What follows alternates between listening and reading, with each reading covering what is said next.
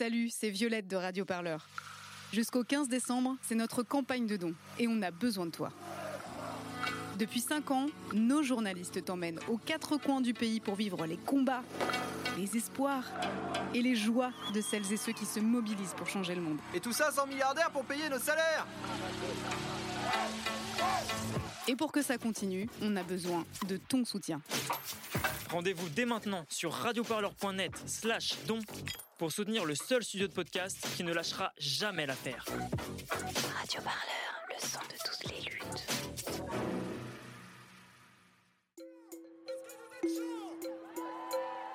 Radio Parleur, le son de toutes les luttes. Vous écoutez un entretien de Radio Parleur, le son de toutes les luttes. Combat, il date de 2005. J'avais 19 ans. Je vivais sur la petite île de Malte, au milieu de la Méditerranée. Et Malte venait d'intégrer l'Union européenne et euh, était euh, confrontée à une question nouvelle, celle de l'arrivée de migrants euh, qui partaient en bateau de Libye et qui étaient extrêmement euh, maltraités sur place. Et donc ma première lutte, ça a été de aller à leur rencontre, comprendre pourquoi ils étaient là, les aider dans la mesure du possible dans les centres dans lesquels ils étaient hébergés et euh, expliquer leur parcours et essayer de contribuer au modeste niveau que j'occupais à l'époque à lutter contre le racisme et la xénophobie auxquels ils étaient confrontés sur l'île de Malte. Bonjour Fiona Texer, merci d'avoir euh, introduit notre entretien par le souvenir euh, de cette lutte. Tu es donc une ancienne collaboratrice parlementaire, tu travailles aujourd'hui en tant que conseillère à la mairie de Paris et tu es donc à l'initiative avec quatre autres femmes de la création du mouvement MeToo Politique. Son but, lutter contre le sexisme, les harcèlements ou les agressions sexuelles dans la sphère politique. Et le timing n'a pas été choisi au hasard, cette création intervient en ce début de campagne présidentielle afin d'imposer ces problèmes dans le débat. À la mi-novembre, dans le quotidien Le Monde, vous avez publié la tribune pour un MeToo politique, signée par 285 femmes, parmi lesquelles on compte par exemple Karima Deli d'Europe Écologie Les Verts, Daniel Obono de la France Insoumise ou encore la vice-présidente du Sénat Laurence Rossignol pour le Parti Socialiste. Mais aussi, on trouve des journalistes, comme par exemple la rédactrice en chef de Radio Parleur, Violette Voldoir. Alors, pour commencer, j'aimerais te poser une question personnelle. J'aimerais savoir, toi, dans ton parcours, dans ton expérience politique, qu'est-ce qui t'amène aujourd'hui à la création de ce mouvement? Pour un MeToo politique Je suis collaboratrice d'élus depuis euh, 13 ans. J'ai travaillé en mairie, j'ai travaillé au Sénat, j'ai travaillé également euh, en cabinet ministériel et à Matignon.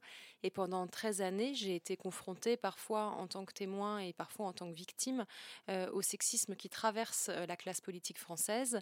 Je viens également d'une euh, famille politique, celle de l'écologie, où il y a eu euh, en 2016 euh, les premières prises de parole euh, d'élus euh, contre un autre élu euh, qui ont fini euh, quand même au tribunal, à savoir euh, les victimes de Denis Baupin. Et hum, mon combat, il se situe dans la continuité du leur, puisque euh, lorsque j'assiste au procès de Denis Baupin dans le public euh, en 2018, euh, je suis particulièrement frappée par un point qui est comment a-t-on pu l'investir député alors qu'on savait très bien la façon qu'il avait de se comporter avec les femmes.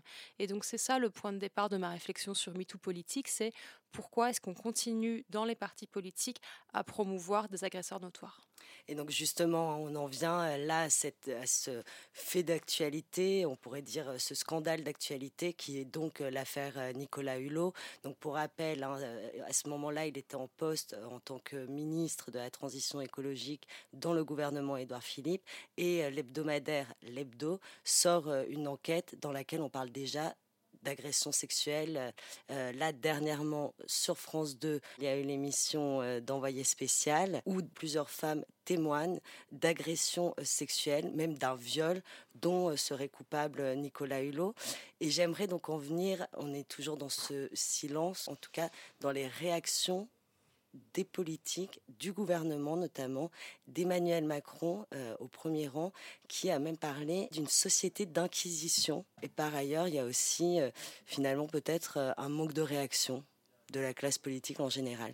Qu'est-ce qu'elle dit, là encore, cette affaire? En 2018, lorsque Hebdo sort les révélations sur Nicolas Hulot, je ne peux pas dire que je suis surprise. Moi, en tant que jeune militante, on m'avait mise en garde contre lui de la même façon qu'on nous mettait en garde, nous les jeunes femmes, contre Denis Baupin. Je me rappelle également de cette amie qui, avec qui je militais à l'époque, à, qui on avait dit tu ne pourras pas intégrer l'équipe de campagne du candidat parce que Dixit, tu l'excites trop. Ce qui veut dire que déjà à l'époque, il y avait un réseau de protection, pour le dire aimablement, on pourrait presque dire de complicité, de la façon que Nicolas Hulot avait de se comporter avec les femmes. Et ça l'a extrêmement bien protégé pendant toutes ces années. Ça l'a protégé à tel point qu'en 2018, lorsque Hebdo sort ses révélations, le président de la République dit accueillir ces révélations avec une sérénité de marbre. Euh, il dispose alors du soutien du gouvernement. Et hum, ça montre en fait à quel point l'aura, le réseau, l'entre-gens euh, de cet homme est plus fort que la parole des femmes qui, donc, qui disent être victimes de lui. Et mmh, en réitérant aujourd'hui le terme d'inquisition, on est encore dans cette idée que les femmes seraient des, hystériques qui seraient en, croisade contre, contre finalement des, des hommes qui seraient eux les victimes, si vous voulez. On est en train d'essayer encore d'inverser la culpabilité. Et c'est une mécanique classique qu'on retrouve euh, dans le cas des violences sexistes et sexuelles, c'est que euh, les personnes mises en cause n'ont de cesse que de dire que ce sont elles les vraies victimes. Là, dans votre tribune, il est vraiment question aussi de ce qui se passe à l'intérieur euh, des organisations politiques, des partis, et comment dans ces partis, finalement, persiste un silence. Notre tribune, elle s'adresse euh, à toutes les personnes qui vont croiser le chemin euh, d'hommes politiques. Alors évidemment, la plupart euh, des personnes qui croisent le chemin des, hommes politiques, ce sont euh, les élus et les collaboratrices, et après les journalistes, les fonctionnaires qui vont tourner autour. Mais on s'adresse aussi à, d'autres. Je pense par exemple à la femme de chambre qui croise le chemin de Dominique Strauss-Kahn. Et, là, on pense aux, jeunes femmes qui sont, qui sont, comment dire, presque des groupies de, de ce présentateur télé, qui deviendra plus tard un homme politique. Donc, en fait, l'histoire de Nicolas Hulot, elle est aussi au cœur euh, de, de, ce que pose le MeToo politique. Euh, quand Nicolas Hulot est nommé, on peut déjà se poser la question de est-ce que le président de la République est au courant euh, de ce qui fera l'objet de révélation de la presse plus tard Et mm, en faisant ce choix, ça veut dire que pendant tout le temps où il a été ministre, est-ce que Nicolas Hulot a davantage été animé par la volonté de lutter contre le dérèglement climatique et l'effondrement de la biodiversité, ou est-ce qu'il a davantage été occupé par l'étouffement de son propre scandale. Euh, en, soi, c'est une responsabilité politique lourde à porter, puisque quand on nomme des hommes qui, avec qui il y a un tel soupçon qui pèse sur eux, euh, est-ce qu'ils vont être entièrement dévoués à la cause pour laquelle ils ont été nommés? Aujourd'hui, donc, dans les organisations politiques, euh, concrètement, je suis victime d'un harcèlement. Qu'est-ce qui va se passer pour moi? Si je parle, comment vont réagir les membres? Est-ce qu'il y a déjà des structures qui existent dans les partis politiques pour recueillir la parole des femmes? Alors, ce qui va se passer, ça dépend d'où vous vous situez. Euh, si vous êtes par exemple une collaboratrice euh, parlementaire, euh, il existe des structures au sein du Parlement qui recueillent la parole des victimes. moi, je ne travaille plus au Parlement aujourd'hui, mais de ce qu'on m'en dit, elle ne fonctionne pas de façon efficace puisque elle recueille extrêmement peu de témoignages et il est très rare que ce soit suivi des faits. Quand je dis suivi des faits, qu'il y ait un signalement au procureur, comme l'indique l'article 40 du Code de procédure pénale. Ce qui veut dire qu'à l'heure actuelle, il n'y a pas une confiance assez forte dans l'institution pour que les victimes aillent s'y confier. Dans les partis politiques, il existe également des cellules d'écoute qui fonctionnent plus ou moins bien. En tout cas, on peut saluer la volonté des partis politiques de les mettre en place. Et il faut noter que, je pense notamment au Parti socialiste ou à Europe Écologie Les ou à, la France Insoumise, il y a eu une volonté de s'entourer de ce type de structure. Mais on sait aussi qu'elles euh, n'ont pas forcément toute l'attitude. Et puis la question, c'est dans quelle mesure leurs recommandations à elles vont être suivies des faits. Est-ce qu'il y a un lien direct qui est fait entre la cellule d'écoute qui recueille des témoignages et la commission électorale, celle qui va être, enfin, celle qui va être chargée de désigner des candidats à une élection, par exemple? Donc il y a par endroit des volontés de faire avancer les choses, euh, mais on est encore au tout début d'un processus, et puis il faut aussi dire qu'il y a des endroits où on ne fait rien. Euh, je pense aux partis de la droite et de l'extrême droite qui sont assez peu mobilisés sur ces questions. D'ailleurs, euh, il n'y a pas de signataires euh, dans la tribune euh, de, femmes appartenant au groupe LR, par exemple, au groupe Les Républicains. Qu'est-ce que ça dit, ça, de, leur parti? C'est pas faute de les avoir sollicités. Nous, ce qu'on a voulu faire, c'est leur tendre la main, parce que je pense que ce combat est un combat qui traverse toutes les familles politiques et qui doit nous unir, femmes de gauche comme de droite, puisque nous sommes toutes confrontées au même problème les raisons pour lesquelles elles n'ont pas pu le faire, il faut leur demander à elles, mais en tout cas, euh, qu'elles sachent qu'on sera aussi à leur côté euh, si elles ont besoin euh, de soutien, d'entraide et de mise en commun aussi de nos expériences et, de nos façons de surmonter ce problème. Donc une fois que la femme finalement a enfin réussi à parler, à, libérer sa parole, donc il vient le temps de l'écoute, et après ce temps de l'écoute, normalement devrait venir le temps en tout cas d'une réponse, de conséquences voire même peut-être de sanctions. Aujourd'hui, dans ces partis, est-ce qu'on des vraies décisions concrètes être prises Alors, je ne sais pas si c'est le temps de la sanction. Moi, je dirais que c'est plutôt le temps de l'action.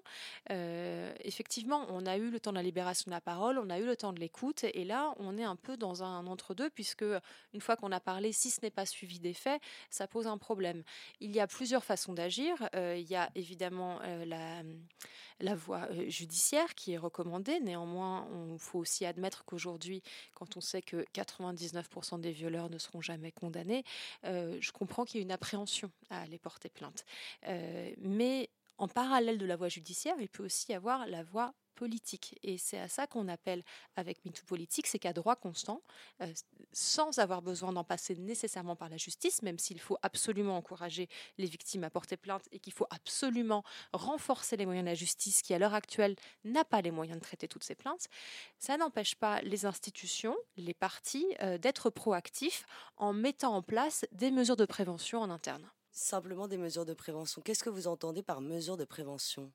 Une mesure de prévention, ça peut être quand il y a eu euh, la cellule d'écoute qui a recueilli 1, 2, 10, 15 témoignages concernant un parlementaire qui serait aujourd'hui euh, en activité et euh, pour lequel il y a des signalements de harcèlement sexuel, ou quand ce même parlementaire, et là les exemples ne manquent pas côté Assemblée nationale, a été condamné pour harcèlement sexuel pendant le mandat, on pourrait imaginer que le parti politique euh, auquel il appartient ne le réinvestisse pas ou l'exclut euh, du, groupe parlementaire auquel il appartient. Ça, ça pourrait être un type de sanction, parce que s'il ne se passe rien, ça veut dire aussi, allez-y les gars, il y a un blanc-seing, continuez, vous ne serez pas inquiétés on peut entendre des critiques concernant justement ces possibles mises à l'écart qui, qui, seraient, ils, font un peu justice eux-mêmes, justice en interne. Prendre de telles mesures, est-ce que finalement c'est possible et ça va avec l'institution judiciaire? Concrètement, en fait, l'argument qu'on peut entendre dire, c'est tant qu'il n'a pas été condamné, il n'a pas raison de l'écarter. Ça, c'est une façon de se cacher derrière son petit doigt. Si demain, dans une entreprise classique, vous avez euh, un patron qui euh, harcèle une stagiaire, qui euh, va mettre une main aux fesses d'une de ses assistantes au pot de Noël, son employeur n'est pas obligé d'attendre qu'il soit condamné au pénal pour le dire tu ne respectes pas les valeurs de l'entreprise, tu ne nous permets pas de garantir un climat de travail sain et apaisé, ce qui est une obligation légale pour un employeur, donc tu vas partir. Et là, on dit la même chose en fait. Il y a une obligation légale pour un employeur et un parti politique c'est un employeur et l'Assemblée nationale c'est aussi un employeur de garantir un cadre de travail sain qui ne met pas en danger la santé psychologique ou physique de ses salariés. Donc prendre des mesures préventives lorsqu'il y a un écart et lorsqu'il y a manifestement euh, un manque euh, de respect des valeurs de l'institution et aucune institution n'a le sexisme comme valeur, on peut agir. Mais alors, pourquoi finalement, euh, en effet, l'exemple des entreprises privées est très fort, et pourquoi finalement, dans les entreprises privées, euh, c'est reconnu comme un fait euh, normal et même louable, mais dans les partis politiques, d'un coup, ça devient critiquable. En tout cas, on, dénonce, on accuse de faire un tribunal médiatique. quelle est la différence la réponse, elle est peut-être à aller chercher du côté de l'histoire. Euh, notre pays, notre vie politique, elle a été construite euh, par les hommes et pour les hommes. De 1789 à 1944, du moment où euh, les Français acquièrent des droits civiques jusqu'en 1944, les Françaises sont totalement exclues de la construction de nos institutions. Elles sont exclues euh, de la façon dont on va euh, façonner la vie politique. De 1944 à 2000, jusqu'aux lois de parité, les Françaises ont beau avoir le droit de vote, très peu d'entre elles sont élues. On a une Assemblée nationale en quasi non-mixité. Il y a entre 90 et 95% d'hommes à l'Assemblée, ce qui veut dire que pendant tout ce temps-là, ils se sont organisés entre eux euh, selon leurs principes à eux, leur façon de faire à eux. Et à partir des années 2000, quand les femmes entrent enfin dans ce jeu politique-là, euh, elles sont confrontées à, et ça toutes les études de terrain le montrent, du sexisme, des climats lourds, pesants, du harcèlement, des agressions et parfois des viols. Et il y a une difficulté à changer de ces logiques-là. Elles sont tellement ancrées même dans la façon même dont euh, fonctionnent les institutions, dont euh, fonctionnent les partis politiques, etc., que pour changer, pour sortir de ça, ça nécessite une vraie remise en question et on n'y est pas encore prêt. Ou ils n'y sont pas encore prêts. Ce fait, cet état de fait de domination et de violence qui s'exerce sur les femmes en politique a aussi en fait un effet très néfaste sur la démocratie en général. Est-ce que vous pouvez développer un petit peu cette idée des conséquences finalement que ça sur la vie démocratique. Les violences faites aux femmes euh, dans la sphère politique, elles ne concernent pas euh, que les femmes qui en sont victimes. Si on était en train de porter un combat qui ne concerne que les collaboratrices parlementaires, on dirait mais euh, rentrez chez vous, vous êtes des bourgeoises et on s'en fout. Et je le comprendrais parfaitement. Ce qu'on est en train de dire, c'est que par ce biais-là, en exerçant des violences sexuelles autour d'eux, certains hommes qui en sont auteurs vont avoir un, effet qui est celui d'écœurer les femmes de la politique. Ce qui veut dire qu'il y a plein de parcours politiques de femmes qui sont brisés par le poids euh, du sexisme. Euh, regardez la génération euh, qui était là il y a dix ans. Il y a plein de femmes politiques qui ont disparu de la circulation. Et tout ça, ça a une conséquence, c'est que qui va derrière incarner euh, les droits des femmes en politique Si vous prenez la plupart des lois euh, qui concernent les droits des femmes depuis 50 ans, euh, la loi Veil sur l'IVG, la loi Roudy sur l'égalité salariale, la loi Neyertz sur le harcèlement sexuel, la plupart ont été portées par des hommes, à l'exclusion de Lucien Neuwirth qui a porté la, loi sur la pilule.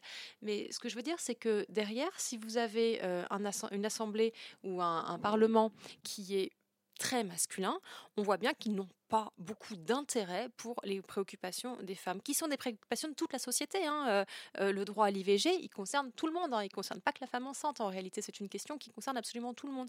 Euh, quand on ne veut pas augmenter les moyens de la justice, quand on ne veut pas augmenter les moyens du ministère des droits des femmes, lorsqu'on ne fait rien de très fort pour lutter contre les violences conjugales, ça a des conséquences pour l'ensemble de la société, hommes comme femmes. Et c'est là où se niche le scandale démocratique, c'est que quand on écarte les femmes de la politique, ces sujets-là sont moins portés à terme, ça peut aussi contribuer à avoir une baisse de la participation féminine aux élections, euh, puisqu'il y a ce sentiment de ne pas être comprise, de ne pas être entendue. Et euh, vouloir se passer de 52% de la population dans une démocratie, ça pose question sur le fonctionnement de la démocratie la création de votre mouvement, il intervient aussi euh, dans ce contexte hein, des élections présidentielles. Et donc, vous invitez euh, les, partis, les élus, les candidats à signer euh, une charte qui est composée notamment de trois points. Est-ce que vous pouvez revenir sur ces trois points? Sur le site euh, on propose aux partis politiques, aux maires, aux élus et aux cadres des partis de s'engager sur trois points. Le premier, c'est euh, de cesser d'investir aux élections euh, des personnes mises en cause pour violences sexistes et sexuelles. Le deuxième, c'est de cesser d'embaucher euh, dans les partis, dans les équipes de collaborateurs, les équipes de campagne par exemple, des personnes mises en cause pour violences sexistes et sexuelles. Et le troisième, qui s'adresse aux maires et aux personnes investies du pouvoir de parrainer des candidats à la présidentielle, c'est de garder aussi cette question en tête lorsqu'ils vont donner leur parrainage. Actuellement, il y a euh, trois candidats à l'élection présidentielle qui sont mis en cause pour violences sexistes et sexuelles. Le premier est François Asselineau, qui est mis en examen pour harcèlement et agression sexuelle sur ses collaborateurs. Il y a également Jean Lassalle, qui a fait parler de lui au moment de MeToo, euh, puisqu'il avait agressé une journaliste, une élue et une collaboratrice. Et enfin, il y a sept femmes qui ont accusé euh, Éric Zemmour de violences sexuelles. Ça pose question parce qu'en fait, il y a entre 10 et 15 candidats à une élection présidentielle si vous avez 20 à 30% des candidats à l'élection présidentielle de la France qui ne savent pas respecter le consentement de l'autre, qu'est-ce que ça dit de leur rapport à l'altérité? Qu'est-ce que ça dit aussi de leur rapport au pouvoir? Quel parti, euh, là, actuellement, a accepté de signer votre charte? Nous avons reçu des engagements du Parti socialiste, d'Europe Écologie Les Verts, de la France Insoumise, de Génération, de Génération Écologie. Et je suis désolée si j'en oublie d'autres, mais voilà où nous en sommes aujourd'hui. Des partis de gauche. Oui. Je m'interroge quand même sur comment ça se fait que ces questions-là, elles n'aient pas mobilisé les femmes avant en politique. Là, vous menez un combat euh, qui est important, qui existe finalement depuis euh, au moins 20 ans euh, de l'apparition des femmes en politique, vous le disiez plutôt les années 2000. Il, il en a fallu du temps pour euh, s'organiser Je crois que ça vient par vague. Euh, les pionnières, ce sont les femmes qui vont être nommées ministres, euh, surtout sous Giscard et Mitterrand, qui sont les premières finalement à entrer dans le jeu politique et qui vont déjà à l'époque faire état de, ce qu'elles vivent. Souvenez-vous, les années 80, c'est le moment très fort de la lutte antiraciste. Il y a Elisabeth Guigou qui va avoir cette phrase, elle dit, mais on vit du macho-racisme, parce qu'elles subissent déjà ça. Je crois que le point d'orgue, c'est évidemment la nomination d'Edith Cresson à Matignon, qui subit, mais choses insensées, des menaces de mort, des menaces physiques, euh, un, climat de détestable à son encontre et qui repose beaucoup euh, sur le sexisme dont elle a fait l'objet. Euh, donc il y a cette génération de pionnières. Ensuite, il y a toutes les femmes qui en fait étaient aussi tellement contentes de réussir à entrer dans les institutions qu'après on se dit bah c'est le jeu en fait, c'est l'eau. Longtemps on l'a vécu comme une fatalité. Moi je l'ai intériorisé pendant dix ans cet état de fait en se disant bah oui en fait quand on est arrivé jusque là Malheureusement, le revers de la médaille, c'est de subir ça parce qu'ils sont plus nombreux, parce que ce sont les chefs, parce qu'ils sont en situation de pouvoir et parce que à qui on va aller se plaindre en fait? Quand vous êtes nommé ministre, vous allez aller voir qui pour dire ah mais oui mais machin il a fait des commentaires sur mes fesses, ah bah oui mais machin il se tient pas bien avec moi. Il y a, ce côté où on se dit bah il faut être dur, il faut être forte et euh, il y a hum, cette espèce de détestation pour l'image de la victime. Euh, la, politique c'est la puissance, la politique c'est la force. Quand on dit mais moi je souffre, euh, moi je n'admets pas d'être traité comme ça, ça, ça fait pas bon ménage avec l'image qu'on se fait euh, de l'incarnation du, politique. Une fois de plus, l'incarnation du politique, elle a été calquée sur une représentation masculine à la base. Mais donc pendant longtemps, on n'a pas réussi à le dire, euh, et c'est en train de changer maintenant depuis MeToo en fait. Donc pour conclure, j'aimerais vraiment euh, avec vous peut-être essayer de mettre en avant le fait que ces femmes, c'est pas du tout des cas isolés et qu'en fait, ça touche une femme sur deux, par exemple, euh, à l'Assemblée, il me semble. Il y a eu deux études menées Qu'est-ce qu'elles disent, ces études? Il y a des études qui sont menées, des études de terrain, et c'est intéressant parce qu'elles sont euh, organisées par des associations, soit d'élus, soit de collaboratrices. C'est-à-dire que les institutions comme l'Assemblée nationale ou le Sénat ne financent pas d'études pour s'interroger sur ce qui se passe euh, au sein de, leur mur. Et ce que disent élus locaux et chères collaboratrices, c'est qu'effectivement, on est face à un problème euh, systémique qui est d'une ampleur phénoménale, qui touche un pourcentage très élevé de femmes et pour lequel il n'y a pas encore de réponse à la hauteur. Depuis l'ouverture du mouvement, vous avez reçu beaucoup de témoignages Oui je reçois des témoignages, euh, et alors euh, pour le coup, pas que de la gauche. Euh, je reçois des témoignages qui concernent aussi des élus de droite, des élus centristes. Et hum, c'est triste à dire, hein, mais je ne devrais pas les recevoir il devrait y avoir des structures pour gérer cette parole-là.